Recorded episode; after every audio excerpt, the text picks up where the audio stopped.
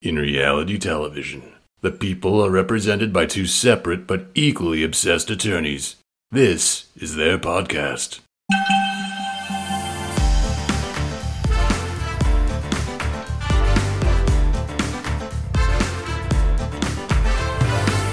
Hi, I'm Ceci, And I'm Angela. and this is the Bravo Docket.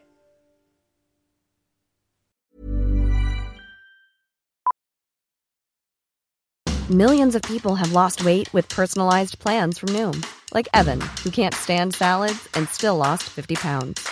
Salads, generally, for most people, are the easy button, right? For me, that wasn't an option. I never really was a salad guy. That's just not who I am. But Noom worked for me. Get your personalized plan today at Noom.com. Real Noom user compensated to provide their story. In four weeks, the typical Noom user can expect to lose one to two pounds per week. Individual results may vary. Ryan Reynolds here from Mint Mobile. With the price of just about everything going up during inflation, we thought we'd bring our prices down. So to help us, we brought in a reverse auctioneer, which is apparently a thing. Mint Mobile unlimited premium wireless. Ready to get 30, 30, bit to get 30, bit to get 20, 20, 20, bit to get 20, 20, bit to get 15, 15, 15, 15 just 15 bucks a month. So, Give it a try at mintmobile.com slash switch. $45 upfront for three months plus taxes and fees. Promo for new customers for limited time. Unlimited more than 40 gigabytes per month. Slows. Full terms at mintmobile.com. Hello, everyone, and welcome back to the Bravo Docket. This is going to be a special episode because Angela and I just got back from BravoCon and we just had the absolute best time. So, we're going to do kind of a combo episode where we talk about who we met, who we saw, and sort of link them to legal updates. You guys have been asking us to cover a wide range of topics. So we kind of found ways to weave them into the experiences we had at BravoCon, and that is what we're going to do today. Before we dive into that, though, let's just talk about our BravoCon experience generally. I want to start by saying I recognize that it was an expensive event. We were fortunate enough to attend, we paid, but we were fortunate enough to attend. So we just want to share with everyone that couldn't attend our experiences. But it was an awesome event overall. What do you think? I was really grateful to be able to go. It, of course, like these things always do, ended up happening at the worst time. So I got back from BravoCon and immediately was into a week full of depositions. So if my voice sounds odd today, that's one of the reasons why. I'm starting to lose it a little bit again. I had the best time. Ceci and I bonded so much. It was the most time Ceci and I have gotten to spend together in person since we started the podcast. And then that happened in connection with BravoCon and having this great experience. It was great. I loved it. Yeah. All right. And we'll we'll we'll talk more about it as we get through. So, the first thing we want to talk about is Jen Shah. I think that was probably the most explosive story that came out of the weekend. So, Angela and I did a live. It was our first live on Instagram ever on Friday night.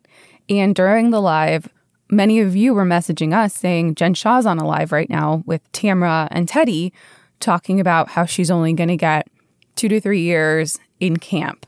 And we didn't watch the live. We asked people to send it to us.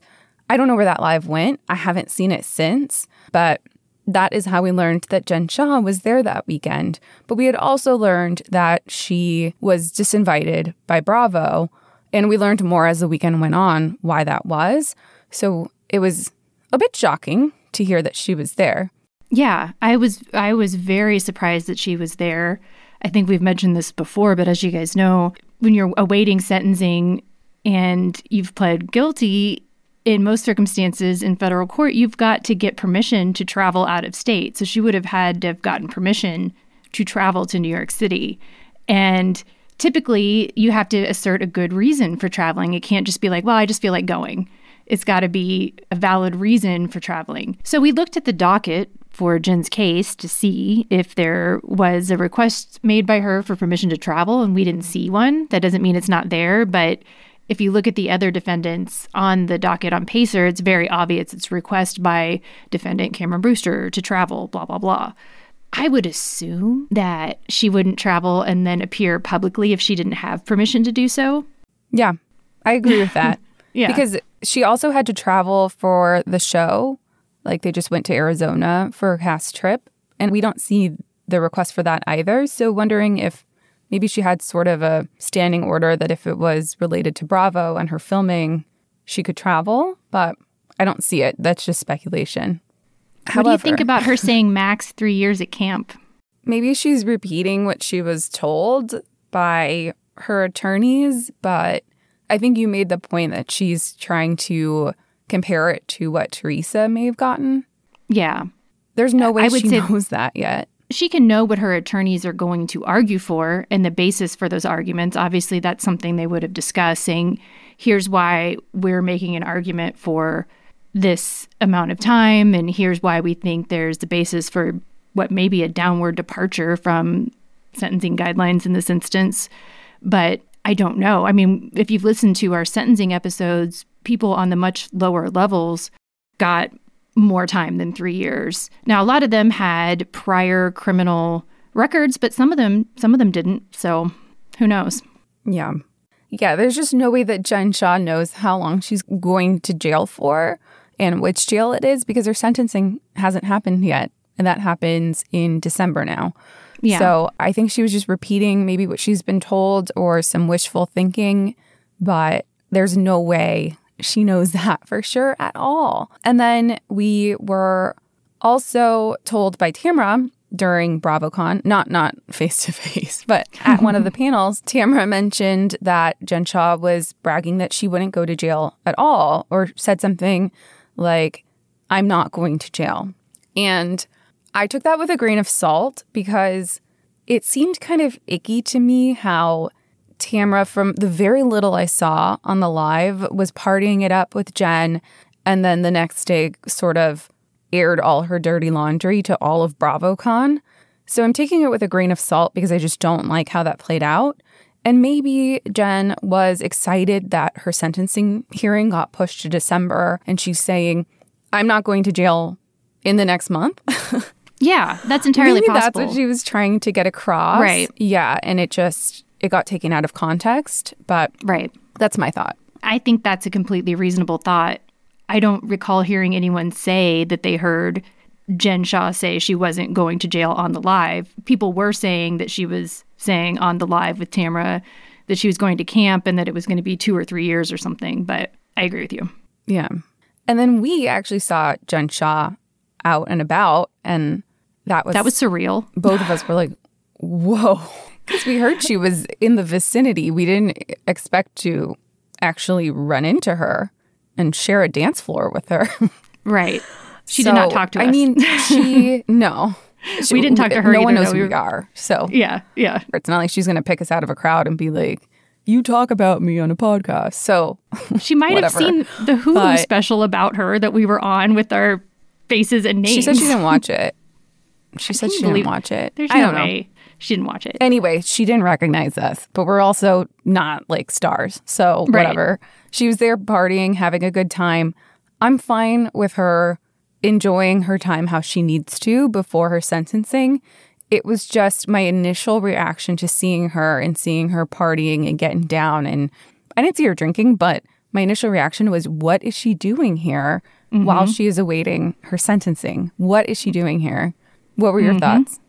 It was at the very end of the night, and full disclosure, I had had multiple drinks at that point. So it was almost like seeing a mythical creature out in the wild where I was like, is that really what I'm looking at right now? We'd seen so many Bravo celebrities at this party we were at that it was it was it's almost like you see these people on TV all the time and you binge watch old episodes when you're tired or hungover on the weekends and then all of a sudden they're in front of you just walking around doing stuff but i was i was still just completely shocked seeing her at the end of the night i did i, I almost thought i was hallucinating at one point because i was like is that really happening is she really right there she's three feet from me is she right there is this happening That is a really good way to put it. The the entire weekend. It's like seeing someone that you feel like you know and you're like, is this happening in front of me? Is that person real? I don't know. The way I coped was just to drink more because I was so anxious and in disbelief. Probably not the best way to cope, but I wish I would have done some like grounding exercises to really remember and focus. I was just trying not to be seen, really. I was like, I just want to be here and enjoy. Yeah. Yeah. But yeah, there were other Bravo lebs there that pointed out, hey, Jen Shah's over there dancing. And it was like, whoa. I will say, even That the other said, Bravo celebrities seemed Yeah, go for it. surprised to see her there. Totally. Totally. And so we also went to the Salt Lake City panel, which was one of the best of the weekends in in my opinion. And Jen Shah was not in attendance. And we later learned that the reason she was not in attendance the entire weekend or of- official attendance the entire weekend was because Bravo decided to end their engagement with her after she pled guilty. My initial reaction to that was okay, but then I thought about it more and I got kind of pissed off on behalf of Jen Shah. And I know that sounds wild given the fact that we have reported on her for so long and know the crimes she committed and she's admitted to these crimes. But come on, Bravo.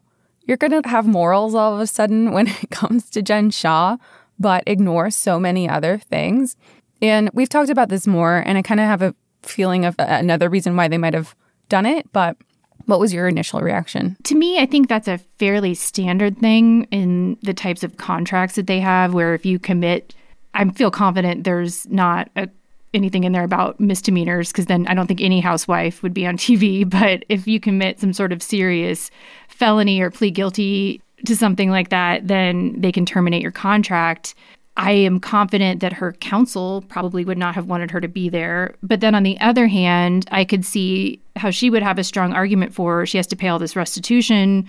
So why wouldn't she she be able to come and fulfill her contract and get paid so she can pay more restitution to victims? I don't know if it was Bravo trying to be have a, a sort of moral stance on it. I'm wondering if she was saying the whole time, I'm innocent, I'm innocent. And then, I don't know, I'm kind of rambling now because every time I start to feel sorry for her, I think back to the recordings I've heard of the telemarketers scamming helpless old people out of stuff. And then I get mad. So I'm just rambling Right. now. I should stop talking. No, I no no you're making great points. And that was the other thing I was going to mention was that I think maybe her time on the show was conditioned on her innocence because mm. I think maybe she told them I'm innocent, I'm innocent, I'm innocent. And they were like, "Okay, we're going to believe you. We're ne- renegotiating your contract for next year. You have to maintain your innocence or else you're off the show." or not maintain. They weren't telling her you have to maintain your inno- innocence. They're saying we're believing that you're innocent, so we're going to keep you on the show. And then as soon as she pled guilty, they were like, "You've breached your contract," which I don't remember who we heard from, but it seemed to be that her pleading guilty was a surprise to everyone. I don't Here's remember who what- told us that. I, I don't remember either, but here's the thing I think about that. So Bravo kept filming her.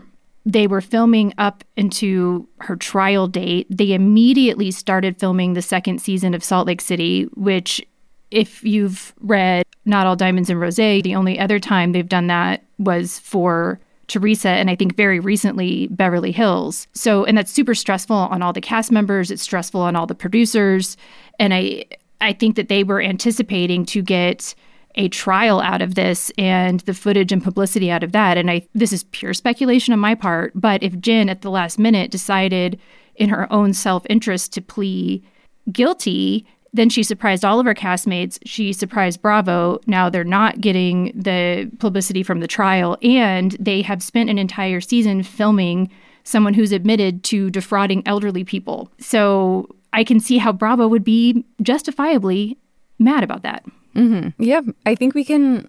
We're taking both sides here. We're arguing both sides, as Right. attorneys do. And then we also learned that she will not be attending the reunion and that Andy's open to having a one on one sit down with her. And people were like, how can that be if she's being pulled out of the show? How can he have a sit down with her? And that's it's a totally different thing. It's one thing to be a cast member on a TV show, it's another thing to have a special filmed about you. They can end their relationship with her as a housewife, but still be interested in getting her side of the story as a person who's no longer on the show. So, Right. I mean, one thing that in Not All Diamonds and Rose, which by the way is fantastic. If you haven't gotten that and you're a Housewives fan, I I definitely recommend it because there's Dave so much Quinn.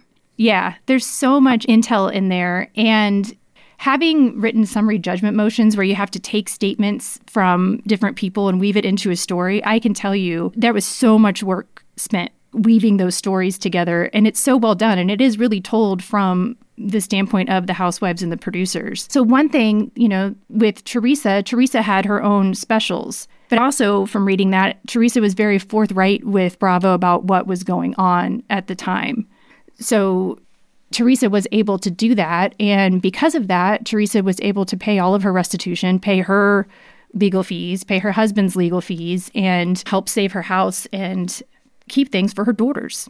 All right. So, on that note, her sentencing and hearing got pushed to December, and we will be doing a prequel episode to that to explain sentencing again. We'll go over her sentencing submission. We'll go over the government's sentencing submission. We'll again discuss what might be discussed at the sentencing hearing, and then we'll do a sentencing hearing episode. We're going to be all over it, breaking it down for all of you. How do you think her being there affects her sentencing? I don't know. I it, I don't think it helped, especially the live that she did with Tamra. I, I don't I don't think that was helpful. It'll be really interesting to see what the U.S. attorneys are going to argue at her sentencing and if they're going to use her lack of contrition and refusal to accept responsibilities for her actions on the show and then in her behavior afterwards. I, I don't know. We'll just have to see. Yeah. All right. So the next thing I wanted to talk about was Lisa Barlow's SEC filings. And this was raised by Meredith Marks on the season of Real Housewives of Salt Lake City. I think it was brought up episode one, sort of when Meredith was talking, I think, to Heather or Whitney about things in Lisa's past. I don't remember the reason she brought this up. I think it was one of the re- retaliation points that Meredith brought up in conversation. Do you remember? It was in a talking head that I recall her talking about it, and she uh, brought up Lisa's filings with the Security Exchange Commission, which are public filings that companies have to make, for example, if they're publicly traded or in other certain circumstances, and you are required by law to make these disclosures and you have to be completely honest in them. And if you're not, honest in the disclosures, then you could be guilty of defrauding your shareholders or something like that. Meredith didn't make any of those accusations. Basically, Meredith didn't say that any of Lisa's companies were being dishonest in their filings, but she tried to bring up a discrepancy about a company that's not Vida Tequila. Is that right? Mm, I think what she said was look up Vida, look up their SEC filings. I think that's mm. how she said it. She didn't make any connection. She just left it in the wind. And then we got a bunch of questions to our account like, what is up with the SEC filings? And I'm going to be honest, I don't like anything about securities.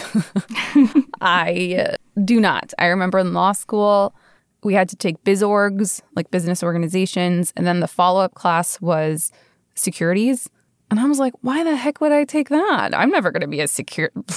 Hell no. But I have to say, it was kind of fun reading through this. It reminds me of like the bankruptcy filings that we've had to read through for prior episodes. So it's fun to read through. So we looked it up. It has nothing to do with Vida Tequila. It's for a company called Ciudad Tequila, or a product called Ciudad Tequila, which is a separate tequila company, but it is under Jack Henry Spirits LLC. And that is Lisa Barlow and John Barlow's company. And so Which I think is really cute. it's super cute. And so like Angela said, you do have to file SEC filings for informing your investors what is going on with your company. And in this instance, they filed not because they're a publicly traded company, they filed because they conducted crowdfunding through a micro ventures website. So it's not the same as crowdfunding when you're trying to raise hospital bills for someone. This is sort of for the purpose of investing into businesses. So I will say I'm also not a securities lawyer. The only time I've used SEC filings is in fodder for examination questions in a deposition because if you file a lawsuit saying one thing and then your SEC filings, which you have attested to be true to the Securities and Exchange Commission, say something else, then that's a problem. So I've weaponized them, but I'm not a securities attorney. Oh, yeah. Yeah. You can just Google this and find it. Like Angela mentioned, it's totally public and you can read through it. And it includes the risks that the company's facing, where they're primarily selling, distribution issues. And then it has a full budget sheet in the bottom. So you can really learn a lot about a company by looking at their SEC filing. So it was filed because Jack Henry, the co- company, closed a regulation crowdfunding campaign. And when you're going public or do crowdfunding like this, the point is to let investors know the status of your company and the potential risks involved. So, reading through the filing, they show they have valid trademarks in the name, say they sell with Total Wines exclusively. They provide the risks, which I thought were really interesting, like sometimes distribution companies aren't performing the same way we are, or sometimes companies are out of the items that we need to make our product, like the glass for the bottles. Sometimes the intellectual property rights, there might be issues with that. We're trying to do our best with getting those all tightened up, but issues could arise. So it's interesting to read and learn more about the company. I think maybe what Meredith was trying to pick up on was the balance sheet.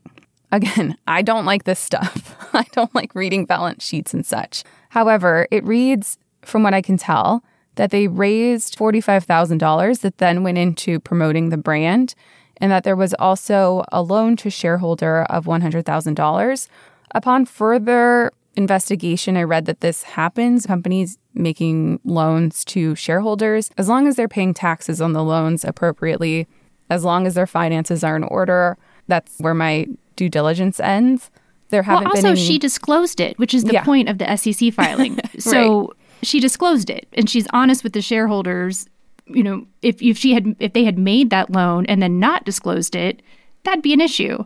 But it's it's publicly available. They made the loan and then they properly disclosed it. So that's not a problem. Now, I just want to point out, I do completely understand why Meredith is so upset. I'd be very upset if I had a friend for 10 years and they got caught on that hot mic moment saying something like that about me.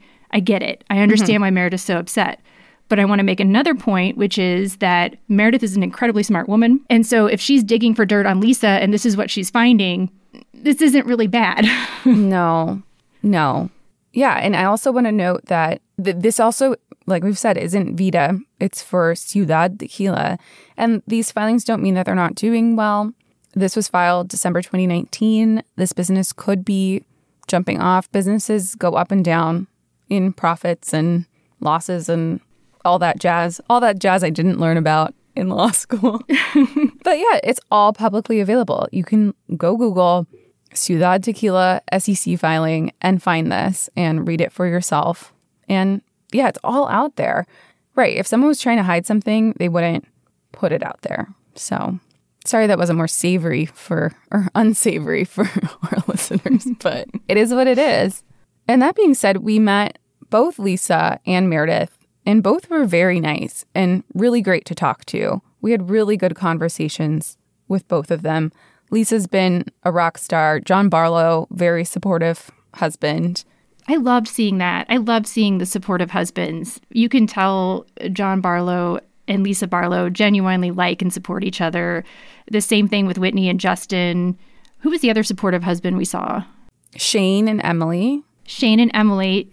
It's I actually thought it was so cute seeing I mean, I did not like Shane the first seasons that I watched him, I'm just going to be honest, but then seeing the way he was looking at Emily while she was up there getting her picture taken, it was really cute. Like He you was can like tell they videos for her. it and, was like- so cute. Yeah. Yeah. they like each other. It's Yeah. it's good to see. It is really good to see. Yeah. I, I I liked those interactions a lot. And I heard like Justin cried at one of the panels, like watching Whitney on stage. It's really sweet. That that Yeah. was a really good part of BravoCon, a highlight of BravoCon for sure. And it was unexpected, I think, for it to be so heartwarming seeing the men that were there to support their wives. Also, Dubai, Caroline Stanbury and her husband, we met them and they were very supportive of each other and very oh. right next to each other, super sweet.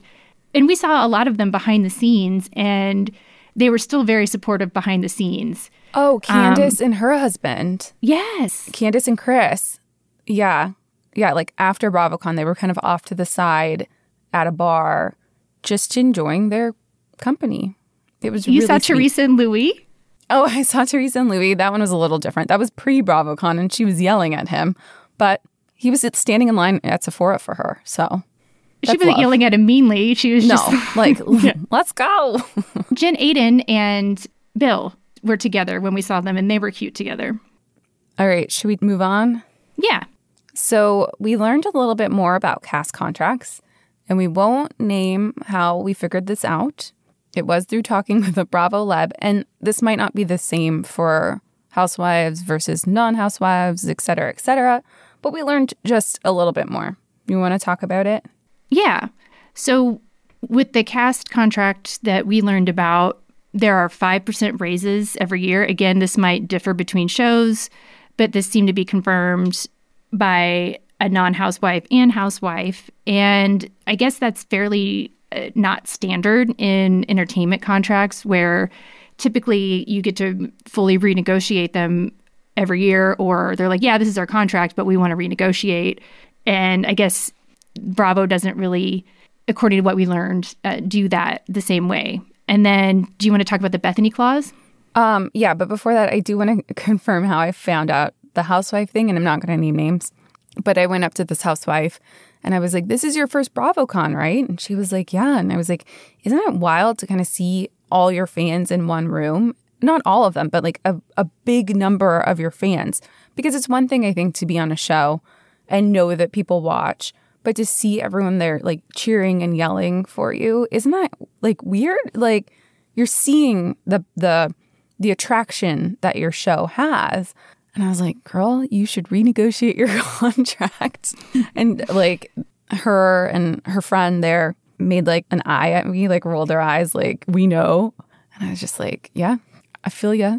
And we said the same to Glenn, Captain Glenn.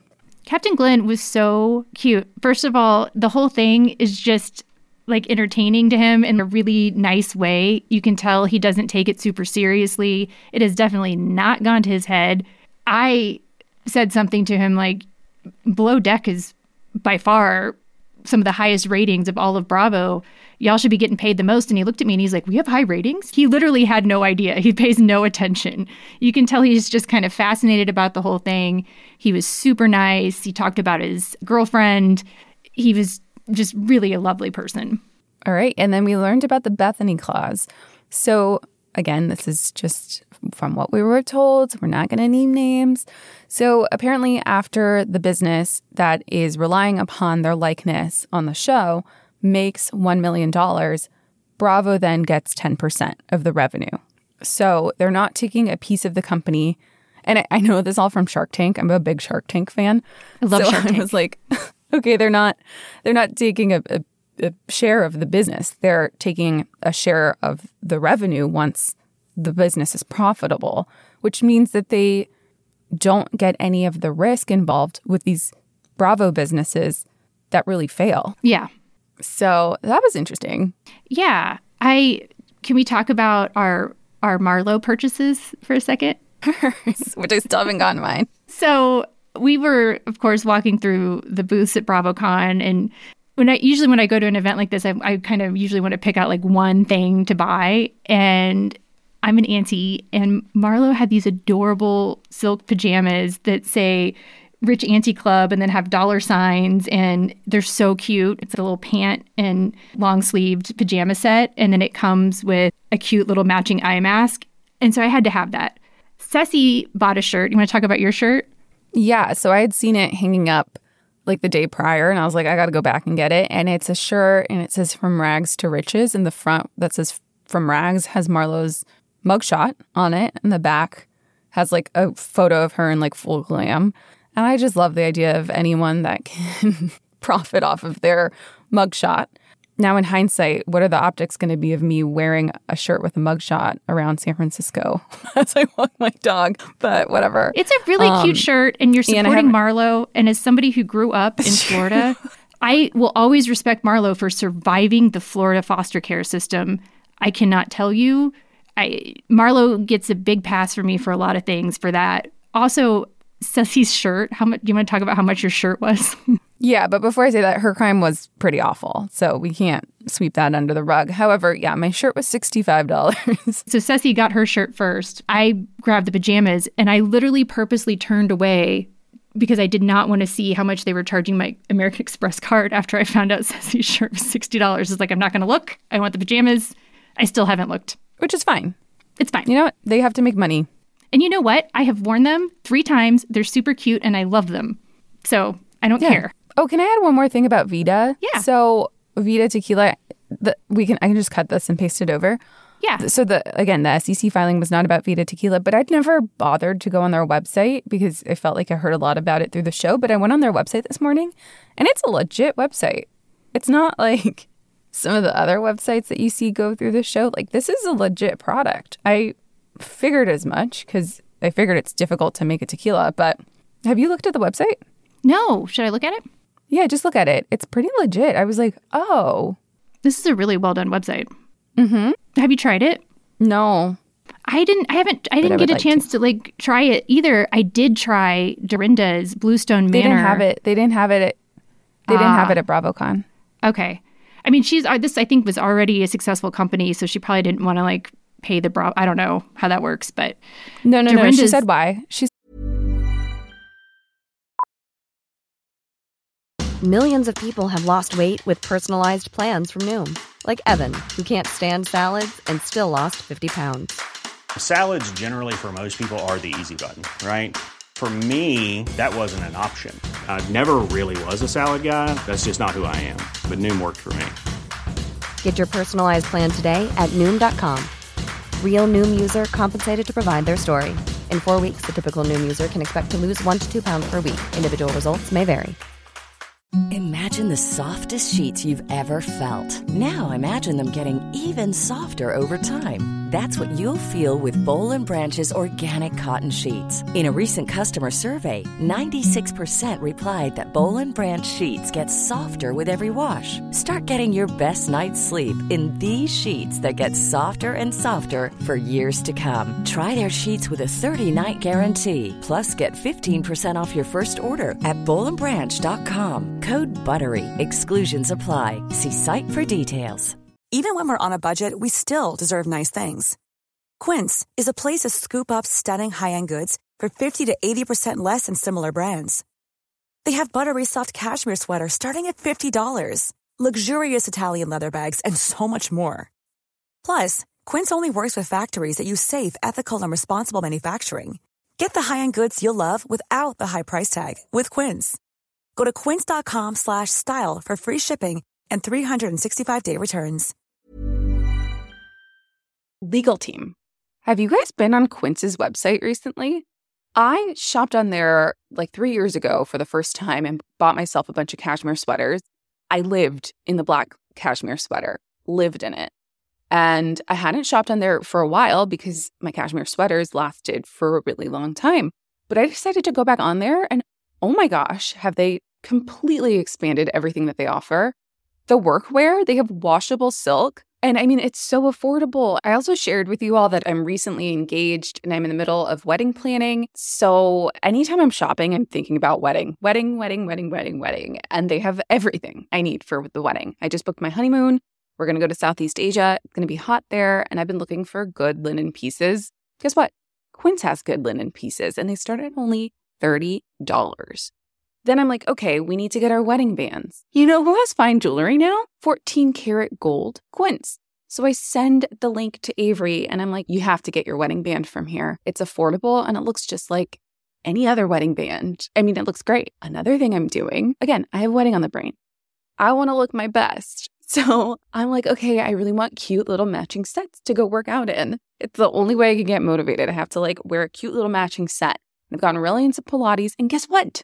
Quince has the matching sets. They look identical to matching sets I've already purchased from another sports brand. They have the same thing and at a fraction of the cost. I was able to get two tops and one pair of pants for the same price that I could only get one set at this other sportswear place. I mean, come on. Quince is just killing it. If you've shopped there before, it's time to go back on again. They have just completely expanded the categories of goods that they have to offer. They're not just all about cashmere sweaters anymore. They've got a ton of stuff, and I highly recommend you go check it out. If you're ready to go try out Quince, go to quince.com slash docket to get free shipping and 365 day returns.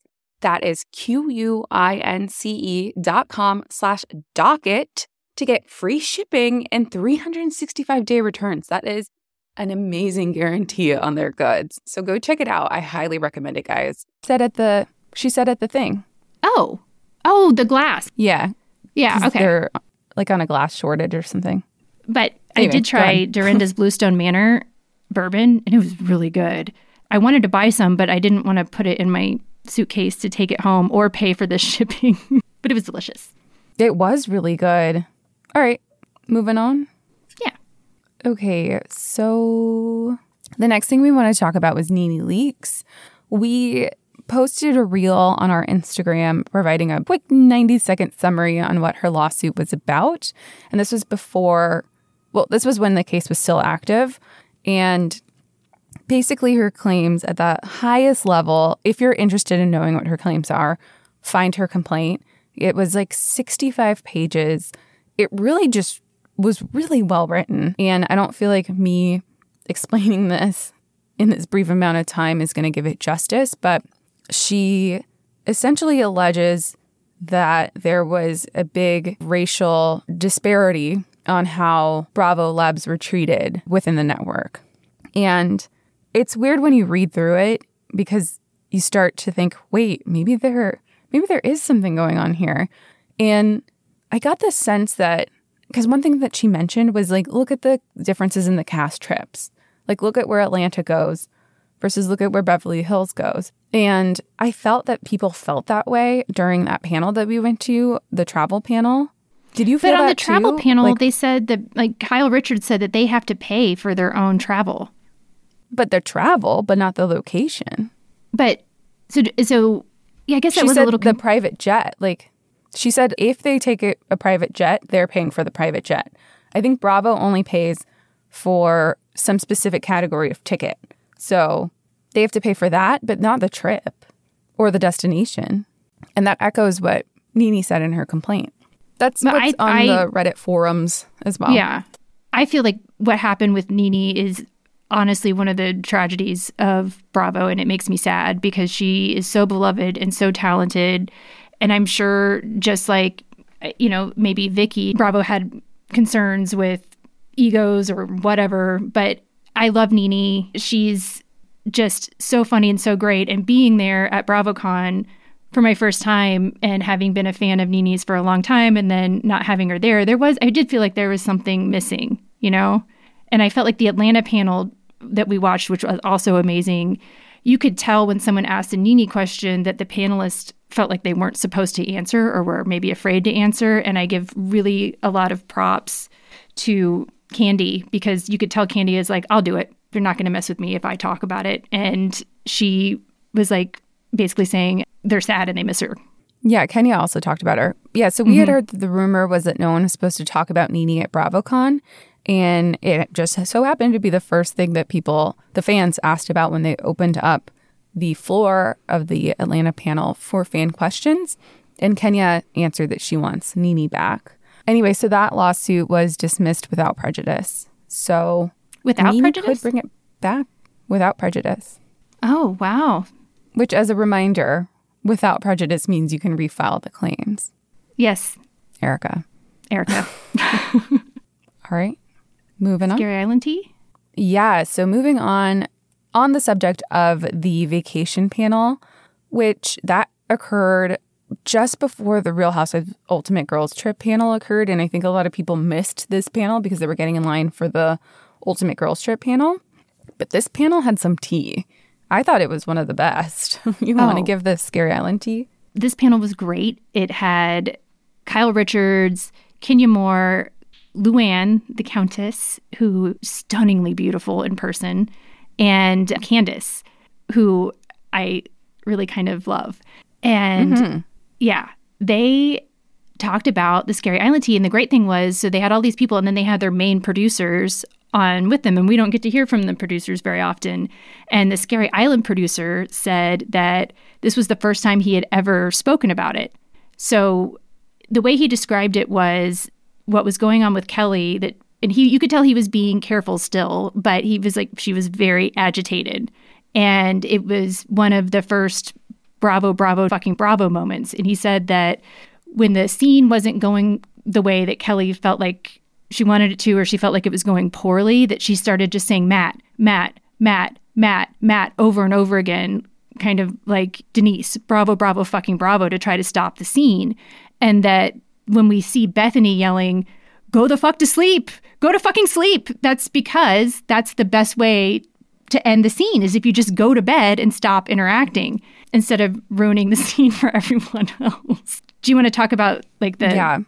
Yeah, so he's the executive producer for New York, not just Scary Island producer. Yeah, but yeah, yeah. he was there and also said that it wasn't Kelly's decision to leave the island. They had to go in and say, "You you should go. Last night was a lot. he also kept saying that she kept getting agitated. I remember he used that word and that she was on and off, on and off. And they wanted her to go. And she was like, Well, everyone else was agitated too. And he's like, No, you were the most agitated. So you're going to have to go. And got her out of there. And she quit the show the next day, but continued to film the rest of the season and wrote handwritten letters to the cast or to the producers and the crew. Yeah. he said it was a lot of handwritten letters and you could tell that he respected her for writing those notes so and it, they, i think they were an, sort of like a thank you and an apology but he didn't he didn't say exactly what they said But even seeing the producers interact, there is some, they do, you could tell they're like mm-hmm. poking at Beverly Hills, I think, um, mm-hmm. with like the treatment Beverly Hills gets. So mm-hmm. That was interesting to see that dynamic. yeah All right. The next thing we learned was that Teresa has no prenup. She confirmed it on one of the Watch What Happens live tapings. Andy straight up asked her, Teresa, did you take my advice? And she said no. So I know I will freely admit I am a bit of a tray hugger. I think people accusing Teresa of being really stupid about this, I understand why they're saying that. And obviously, if you can if you looked at our page or heard us talk, we we think prenups are a good idea. However, I do think that Louis has legitimately a lot of money. I have looked at some legal documents, some of his filings and other things. And yes, one of his companies filed for bankruptcy, but he's got a lot of companies. His main company is very successful. I, I think he he legitimately has a lot more money than Teresa. My opinion. he should then also get a prenup. A prenup Right. just protects you both. So, But I don't think Teresa was being as stupid about this as everyone else thinks she is. all right. So, some other highlights of our BravoCon that are tangentially related to law. These have nothing to do with topics that you guys have asked about. We just want to bring them up. So, Thursday night, I saw Whitney out. And the first thing I told her was, You understood Jen Shah's charges so well. I praised her for understanding them very well. And she said, All I did was read the indictment. And I said, Well, clearly that's more than anyone else did. So I gave her her kudos. Kudos to Whitney. where we were in very close proximity to the Bravo celebrities. I didn't really want to bother them. I didn't want to ask them questions. I was just happy to be there. I was very much playing it cool. Even though internally I was like, oh my God, oh my God, oh my God. By the last day at the last event, I left and I saw this woman. I was like, oh, she's so pretty. That's Dolores. Every ounce of playing it cool just left me. And I ran over to her, and she's so beautiful in person. And I just started completely fangirling and gushing. Dolores, I love you. People ask me who I think would hold up the best under cross examination, and you're always my first answer. And I just think you're so great. And I have an Italian family, and I'm just like saying all of this stuff, being ridiculous. And she was so sweet, and she waited for my Uber with me, you guys. It was so nice. Right. And then I saw Meredith also on Thursday, and I know she follows the Bravo docket. So I was like, hey, I was like, you're a smart ass law degree holder. And we just chit chatted about law and stuff. It was really fun and kept running into her. I think I ran into her like every night. So Thursday night, I flew in. My flight got in late. I went to the hotel, which, by the way, we stayed in the Highline Hotel and it was lovely. So pretty. and it was just in the perfect spot. It was just kind of a magical place to stay. I get to the hotel room and it's like midnight and Ceci's like, come out, I'm meeting all these people, blah, blah, blah. And I was like, I it's midnight and I'm in bed with a sandwich. I very much had an Emily Simpson moment with my sandwich. And then Ceci is so sweet and tried to FaceTime me when she was talking to Meredith. And I was like, I just did my skincare routine. I'm all shiny. I can't. But you said Meredith was so nice, right? So nice. Yeah, really, really nice, really personable, so pretty in person. Yeah, super nice. But so for me, it was 9 p.m. because I was coming in from the West Coast. So I was like, I could go all night.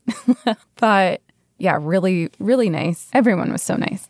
I want to give another shout out to Lisa Barlow. She has been one of my favorite housewives from even before meeting her, and just meeting her was so nice. She was so sweet, so invested in learning about us. And then I kept running into her and John Barlow, and they'd be like, oh, and like got really good photos with her and John. And just awesome, really genuine, awesome people. I tried to tell her about my love of Taco Bell, but instead we were chit chatting about law and stuff. So, really, really great people. Emily and Shane? Yeah, we only waited in line for pictures with two people, the V Emily and Gina and they both looked amazing. Gina, I'm dying to know who her makeup artist is. Her makeup was so beautiful. And I kept getting distracted looking at her. And then she told me my outfit was cute and I like blushed. But they were so sweet and so nice. And then we talked to Emily and we were like, hey, you know, we're lawyers too. And she's like, Shane's right there. And so it's like, we're all lawyers. Hi. But we're hoping maybe we can work out like an interview with Emily, I'd love to talk more with her about her support of the Innocence Project, which is just so great. And then Thursday night was also when I ran into Justin Rose. And ugh, I had no filter by this point. And I was like, we were going to do an episode about you, about MLMs. But then I was like, but I can't because we have a, a conflict. So anyway, and he was like, well, MLMs aren't illegal. And I was like, we know, we were going to explain that. But he was just so nice. So, so nice. Oh, and then we got up to ask a question at one of the Ask Andy panels. One thing I will tell you about this BravoCon is that they definitely did not pre-screen any audience questions. It it was kind of crazy. It was literally anybody that wants to get up and ask a question. Whoever it was, just whoever can get to the microphone first. It was all live, obviously, because we're all just standing there, and it was zero pre-screening of questions. They need to change that next year. They really need to change that next year. Like I appreciate the the questions that were good and hard hitting, but there were some that were just so uncalled for. Yeah. They really need to pre screen. Anyway. Yeah, I agree. There were some people that were asking questions or making comments like they would on the internet. And it's like, you know, we can all see you, right? we're all looking right at you. this is not the internet. Yeah. So we asked a question and we asked who Andy thought was the most re- prepared or had the best receipts for a reunion. And to no surprise, the answer was what? Monique with her binder, which is what I said. Yes.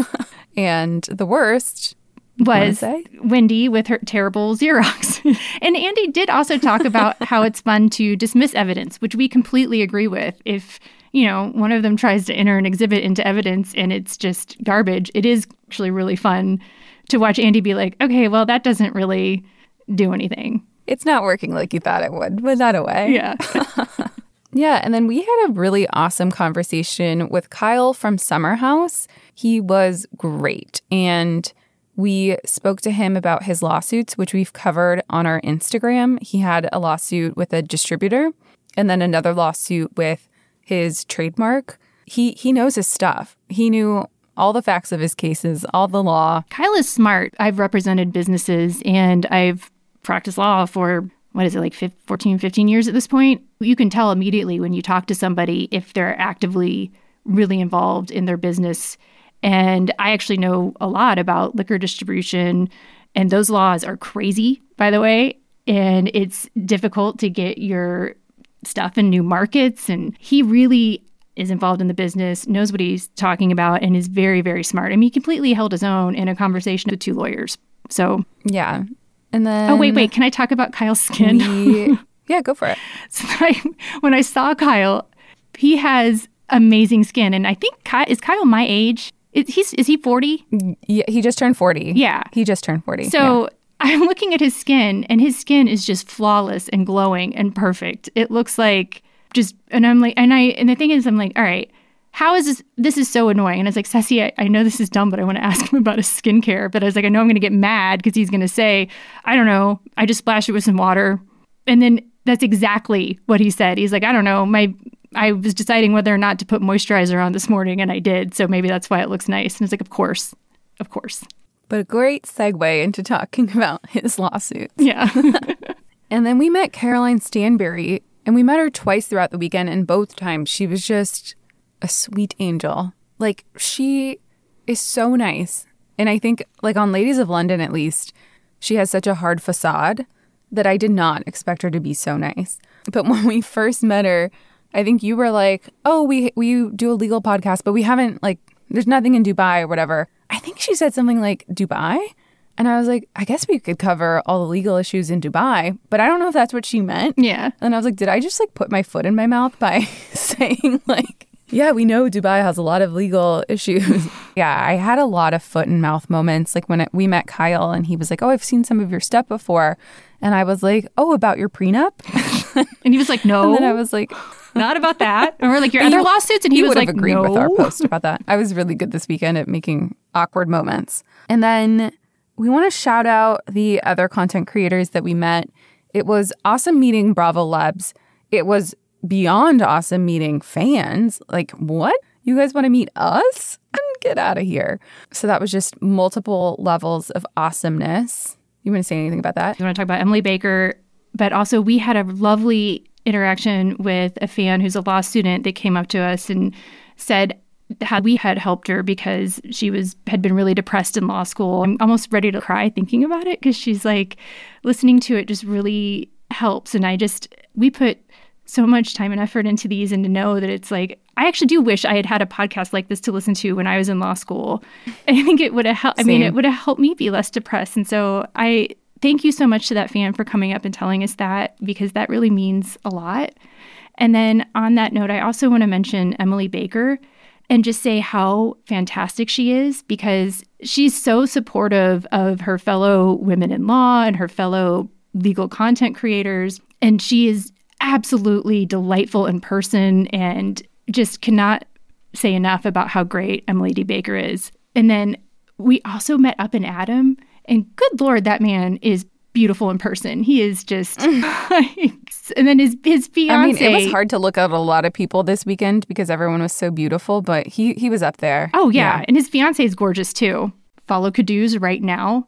Richie, who runs Caduce, is wonderful, but also, I mean, I followed Caduce on my personal account before we started this one, and it is so funny. You don't have to take my word for it. Andy Cohen follows him, but he's he takes like cartoons and then perfectly inserts housewives or other Bravo discussions in there, and it's it's so funny. It's just it's brilliant. I was trying to find the message with him because he was with me when someone came up to me as well, another lawyer, and was like, You inspire me to think of like law in a different way or something like that. And he was like, he was like, Do you realize you're inspiring young women? That's a big deal. And I was like, You're right, that is a big deal. Thanks, Richie. I didn't even I I, I know, but like, wow. Um, but yeah, really awesome. We also met up with Bravo Bravo Ducking Bravo. We've been friends with her since we started. Larry from Bravo by Gaze. He was my drinking buddy for better or worse last weekend. Bravo historian who hosted a panel, Yes. which wow, So cool. amazing. Yeah. Yeah. Sam, awesome. Bravo by Brett, who I think was like the first account we followed ever on our account and has just been such a friend. So amazing. So amazing. Two Bravo sisters we met up with at the Beverly Hills panel. And when it was too chaotic for us, we ran away with them to a different panel, which we enjoyed so much more. Sarah from Andy's Girls, we've been in contact with her for a while. Ryan Bailey, loved meeting Ryan Bailey in person. So much fun. He's just such a joy. Face Reality, we got to meet her and her hat. That Bravo Gay and Bravo NATO, we had such a good time meeting you and hanging out. It was just nice seeing the face to the names on Instagram, but also having recognizable faces throughout the weekend that we could come up to and chat with. Oh, and last but not least, Amy Phillips, Yes. the star, the queen. She's so lovely. And you guys, get her book. The book is called Cook It, Spill It, Throw It. I already owned a copy before we got there. Ceci has a copy now. It is absolutely so much fun. If you want to throw a housewife's party for your friends or whatever, it's like, it's adorable and it's super fun. 10 of 10 recommend. Yeah, and she hosted the Orange County panel. Mm-hmm. So she's crushing it. Some other Bravolebs that I want to shout out Sheree. I met her very late on Sunday when I was too drunk. I was so jealous. And she took so many photos with me to make sure that they looked really good. Like, so happy. Thank you, Sheree. We met You Gary multiple times. We did some shots with Gary. At one point, I bummed a cigarette off of Gary, and I am so embarrassed by this, but Gary had two lovely people speaking with him, and they had just happened to be at the hotel and they had no idea who these Bravo people were. And so they're like, Oh, Gary, you're on a show. And he was like, Yeah. And then I was helping Gary explain his own show to these people because I'd had too many drinks. I was so embarrassed. Like, why are you helping Gary explain his own show? that was like the next day. I was like, oh my god, that's so cringe. I think all the below deck people were so nice. So nice. There isn't an ego. Not at all. You know, I think they appreciate the the support, but also they they have jobs. Like like apparently Gary had just gotten off a boat Yeah. the prior week. So and Z was great. Worked with Courtney. I mean, just awesome times.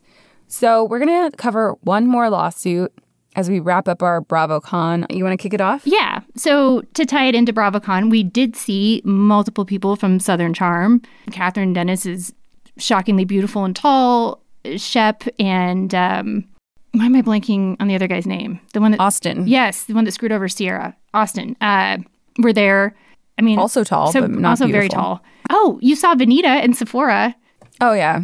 You said yes, she was but I don't watch, so just yeah. Ceci was like, I saw this amazingly so beautiful woman pretty. in Sephora, and then she described her to me, and I was like, that's Venita. Okay, so you guys have all been asking us Yeah. about this Naomie Olindo lawsuit, and we were just going to make this a recap of our our BravoCon, but this has just come out. We want to cover it briefly now, read you some of the complaint, and give some thoughts so that we can go ahead and answer some of your questions. So this is a business divorce. This business divorce is, I hate trying to say French words, over the shop, Shop Le Bay. I don't know if I'm saying that right. I actually asked Google how to say it, and I still can't pronounce it. I'm not good with French words. But before we go into this, I just want to say this is just the complaint. We don't have Naomie's response yet. These are just allegations in a complaint, and this is just one side of the story. I will say just from the outset, there's looks to me like there's some pretty clear power dynamics here. One person has money, and that would be Naomi. And then the other person has a skill set and sweat equity. Have you looked at the shop, Ceci? I'm looking at it right now. I might buy some stuff. It, the clothes are actually really cute. yeah, so if I'm not talking, it's because I'm shopping. Clothes are actually really pretty cute. And I, I will say that the website is well done. This lawsuit has just been filed. It's brand new. Like I said, we don't have an answer. And it's between Virginia Cox, who's the plaintiff, and I think she goes by Jenny Cox, and then La A B E Y E, Lebe, Lebe, Did you say the business? Yeah, LLC and Naomie Olindo are the defendants. And so Ginny starts off the complaint by saying that she has, by training and experience, she's a, a retail fashion store manager and buyer, and that she graduated from the University of South Carolina with a bachelor in applied science in retail and fashion merchandising, and that she had managed several stores. So, I mean, she's got experience. It says she's skilled in fashion buying, sales, and customer service, and that prior to the events alleged in the complaint, that she had never owned a business, nor did she have any experience with the financing, accounting, or legal intricacies of business organizations. Which, side note, this is why you invest some money in a lawyer to represent you when you enter into one of these arrangements. And then it says, Defendant Olindo, by training and experience, is a businesswoman having earned a master's in business administration with a focus on financial management from the College of Charleston, which I didn't know. I didn't realize that she had a business degree. What they're doing here is she's trying to set up the disparity in knowledge and skill set between the two because what she's wanting is to have the court decreed that this was a partnership and that she's entitled to half of everything. And she's basically saying, look, there are misrepresentations made. It's reasonable for me to have succumbed to these misrepresentations due to my lack of knowledge, training, and experience, and that this other person took advantage of that when they created the business arrangements. So, in late January or early February 2018, Olindo met with plaintiff in Charleston, South Carolina, and asked plaintiff to partner with her in starting an online clothing store. Plaintiff had the experience and knowledge necessary to, like she said before, to operate and manage a retail store. Defendant had experience with finance and marketing and told plaintiff they would make a great pair to open this business. Olindo offered plaintiff 50% ownership of the business in exchange for plaintiff's experience, skill, time, and devotion to the new venture. Olindo would handle the finances and promote the business for her 50% share of the business. All right, these are statements that are being made. This is part of her allegations. These Uh, allegations in the complaint don't have any links or footnotes to an exhibit that would show a partnership agreement, for example. It says soon after the pair agreed to be partners, which is an important word, Ginny and Olindo met at Olindo's house to brainstorm names. I'm only bringing this up because apparently, even though Naomie speaks French, they ended up spelling the French word for bee wrong, and that they would later realize the mistake at the launch of the business. I'm really bad at spelling, so I'm not shaming anyone, but I just thought that was an interesting footnote to put in there. It says that Olindo and Jenny Cox discussed setting up the business as an LLC and that Naomie told Jenny that their lawyer would draft an operating agreement for them to sign. And then it says that Olindo forwarded an email from the law firm that was representing Naomie to Jenny and that there was a document titled the LLC worksheet. This email isn't included in any exhibits, but the LLC worksheet should say who the member managers are and who owns what percentage of what. It's interesting to me that this is a single member LLC that apparently Naomie set up and didn't include Ginny as a 50% owner. Naomie secured a $50,000 loan from her father to provide startup capital. After securing the startup funds, Olindo and plaintiff went to Wells Fargo to open up a bank account for the business. Olindo told plaintiff that she could not include plaintiff on the Wells Fargo bank account because she owed her father this money. Olindo frequently used the loan from her father as a reason why profits could not be dispersed to plaintiff. Though Olindo continuously represented to plaintiff and others that plaintiff was an equal owner of Le Bay, upon information and belief, Olindo instructed attorney Brian Cawley to set up the business as a sole member limited liability company in which she was the sole member and owner. In the complaint, it says that she got forwarded an LLC worksheet, but it doesn't say that she signed any LLC documents. It says that Ginny had no knowledge of this false representation and then it says, upon information and belief, Olindo intentionally failed to disclose her partnership with Jenny to her attorneys, and that although Olindo agreed that Jenny would have a 50% interest in the business, failing to include her as a member in the LLC effectively and intentionally deprived Jenny of her legitimate interest in the business. 2018, 19, 20, 21, four or five years. So I don't understand how she wouldn't know that she wasn't an equal member. But I'm not saying it's unreasonable because, again, we only have a small amount of information at this point. And we'll cover this lawsuit more if it continues to go on and if there's discovery and depositions and whatnot. But we just wanted to talk about it a little bit because there'd been so many questions. And essentially, it's a business divorce. Naomie is saying, Look, no, I put in all the money. This is according to what's told here. I have all of the rights to the LLC. And then this other person is like, Well, I did all this sweat equity. I should be entitled to half, and then you held me out as a partner. And she mentioned several times, Jenny does, how Naomie has gone on multiple podcasts and events and everything and referred to her as a partner, and that their email signature said co owners. And she has evidence that she it was reasonable for her to believe that she was a co-owner in this. So the the the point that just to wrap this up, her big issue is obviously that she wasn't getting half of the profits. She's invested all of this time in sweat equity. She's alleging that Naomie made misrepresentations to her upon which she quit her job and then began working full time for LeBay. And that after the relationship soured, that she got another job and Naomie has been interfering with her job prospects in Charleston. If that's true, that's bad. But again, we have one side of the story, and we'll continue to let you guys know what's going on as more stuff comes out, but this is brand new. All right. Well, we'll wrap that up. I feel like this is our a little bow on BravoCon. Yeah. That three day weekend, which was so magical. I feel like they should probably do it every other year. Yeah. Um, someone asked if I'd go back next year. Not right now. I'm so tired. I'm so tired. um, yeah. So, but yeah, we had a great time meeting everyone, meeting all of you, meeting other content creators. Just an awesome time. But yeah, thank you for listening as always. Bye, legal team. Hey, it's Paige DeSorbo from Giggly Squad. High quality fashion without the price tag. Say hello to Quince. I'm snagging high-end essentials like cozy cashmere sweaters, sleek leather jackets, fine jewelry, and so much more. With Quince being 50 to 80% less than similar brands.